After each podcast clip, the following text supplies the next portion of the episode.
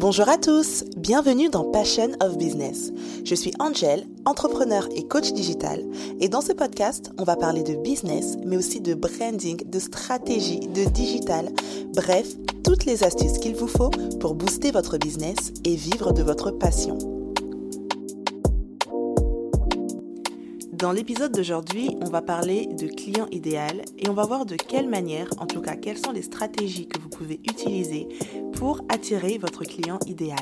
Prenez un thé, installez-vous confortablement et c'est parti Alors l'une des questions que je reçois le plus souvent de la part de clients, c'est comment attirer mon client idéal? J'ai des produits, j'ai des services que je vends, j'utilise Instagram pour les vendre et j'ai l'impression que les personnes qui sont sur ma page Instagram bah, ne sont pas plus intéressées que ça sur mes produits. J'ai l'impression que je ne touche pas mon client idéal. Et moi, à cette question, l'autre question que j'ai envie de poser, c'est qui est votre client idéal? C'est vraiment l'un des premiers chantiers qu'on explore avec mes clients, c'est de définir qui est votre client idéal il est important pour vous de faire l'avatar de son client idéal. C'est-à-dire qu'il faut vraiment le connaître sur le bout des doigts. Comment est-ce que vous voulez vous adresser à lui si vous ne le connaissez pas sur les bouts des doigts? Connaître son client idéal, c'est savoir quels sont ses challenges, c'est savoir quelles sont ses problématiques, c'est savoir quelles sont ses envies, quels sont ses goûts, qu'est-ce qu'il aime, où est-ce qu'il habite, qu'est-ce qu'il fait.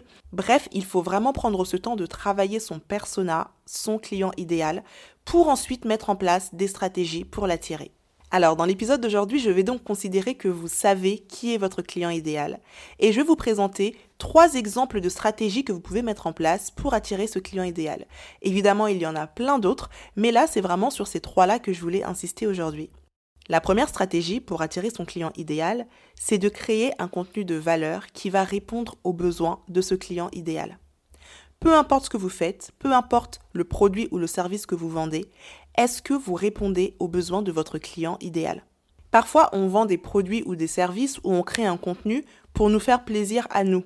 Alors c'est très bien, je ne dis pas qu'il ne faut pas qu'on se fasse plaisir à nous-mêmes. Mais si vous ne répondez pas aux besoins de votre client, le client aura du mal à adhérer, le client aura du mal à acheter. Alors plutôt que de se dire je vais créer tel contenu parce que j'ai envie de créer tel contenu, dites-vous plutôt quel est le contenu qui va réellement résoudre un problème ou apporter une solution à une problématique qu'a mon client. En créant ce contenu-là, vous allez attirer votre client idéal. Pourquoi? Parce que la personne qui va voir passer ce contenu va la partager, va l'enregistrer, va en parler autour d'elle. Et d'autres personnes qui ont la même problématique vont venir directement sur votre page et vont découvrir ce que vous avez à dire sur cette problématique. Créer un contenu en ayant en tête votre client idéal et ses besoins, c'est ce qui va vous permettre de pouvoir le toucher en plein cœur. Et c'est également valable si vous vendez des produits ou des services. Plutôt que de vendre un produit parce que c'est ce qui vous plaît, essayez de vous dire, OK, c'est ce produit qui me plaît et c'est ça que j'ai envie de vendre, mais de quelle manière est-ce que je peux faire en sorte qu'il touche au maximum les besoins de mon client idéal?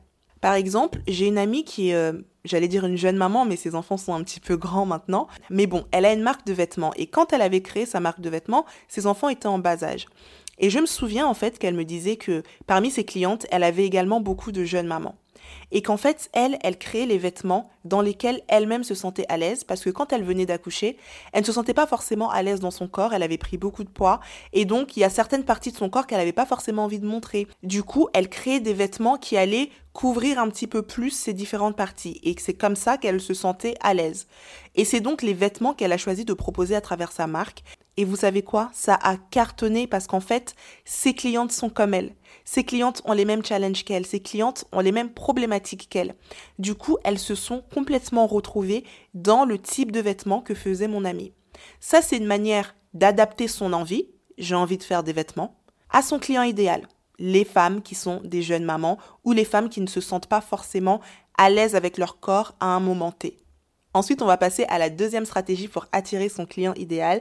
Et celle-là, elle est un petit peu plus axée sur Instagram. C'est donc les fameux hashtags. Alors, les hashtags, c'est un petit peu une love-hate relationship parce qu'à un moment donné, tout le monde détestait les hashtags et disait que ça servait à rien. Puis à un moment donné, tout le monde a commencé à dire que c'est le truc, il faut absolument utiliser les hashtags. Bref, les hashtags ont leur importance et vont vous permettre de pouvoir être retrouvé par votre client idéal. Exemple. J'aime bien citer cet exemple. En fait, j'ai l'impression que je cite tout le temps cet exemple. Mais bon, bref. Exemple, vous êtes un restaurant vegan et euh, vous postez donc euh, sur Instagram des photos de vos plats, du restaurant, etc., etc. Et dans les hashtags, vous mettez euh, les hashtags un peu classiques qu'on peut voir sur, sur tout ce qui est restauration, food, etc. Genre yummy, healthy food, etc., etc. Alors c'est cool de mettre yummy, mais est-ce que votre client mettra yummy comme hashtag quand il recherchera un restaurant vegan sur Paris? Non, il mettra hashtag restaurant vegan Paris. Et en fait, trop souvent, on a tendance à mettre des hashtags parce que c'est hype, parce qu'on les a copiés-collés d'une autre page, parce que tout le monde met ce hashtag-là, donc je vais le mettre. Il faut avoir une vraie stratégie par rapport à ces hashtags. Vous ne mettez pas des hashtags au hasard. Vous mettez des hashtags parce qu'à un moment donné, ils vont permettre à votre client idéal de vous trouver. Alors oui, vous pouvez utiliser les gros hashtags hyper populaires, c'est pas mauvais, mais il faut absolument dans votre sélection de hashtags avoir des hashtags qui vont être beaucoup plus ciblés par rapport à votre business et surtout qui vont vous permettre d'attirer votre client idéal. Donc mettez-vous un petit peu dans les choses de votre client et dites-vous, si mon client recherchait cette prestation, qu'est-ce qui t'apprête pour la trouver?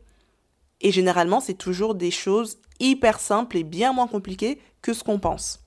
Donc les hashtags, c'est vraiment une technique qu'il ne faut pas négliger. Par contre, il faut bien le faire, il faut bien travailler sa liste de hashtags. Et enfin, la dernière stratégie que je voulais partager avec vous, elle concerne tout ce qui est publicité. Facebook, Instagram, voire même Google AdWords.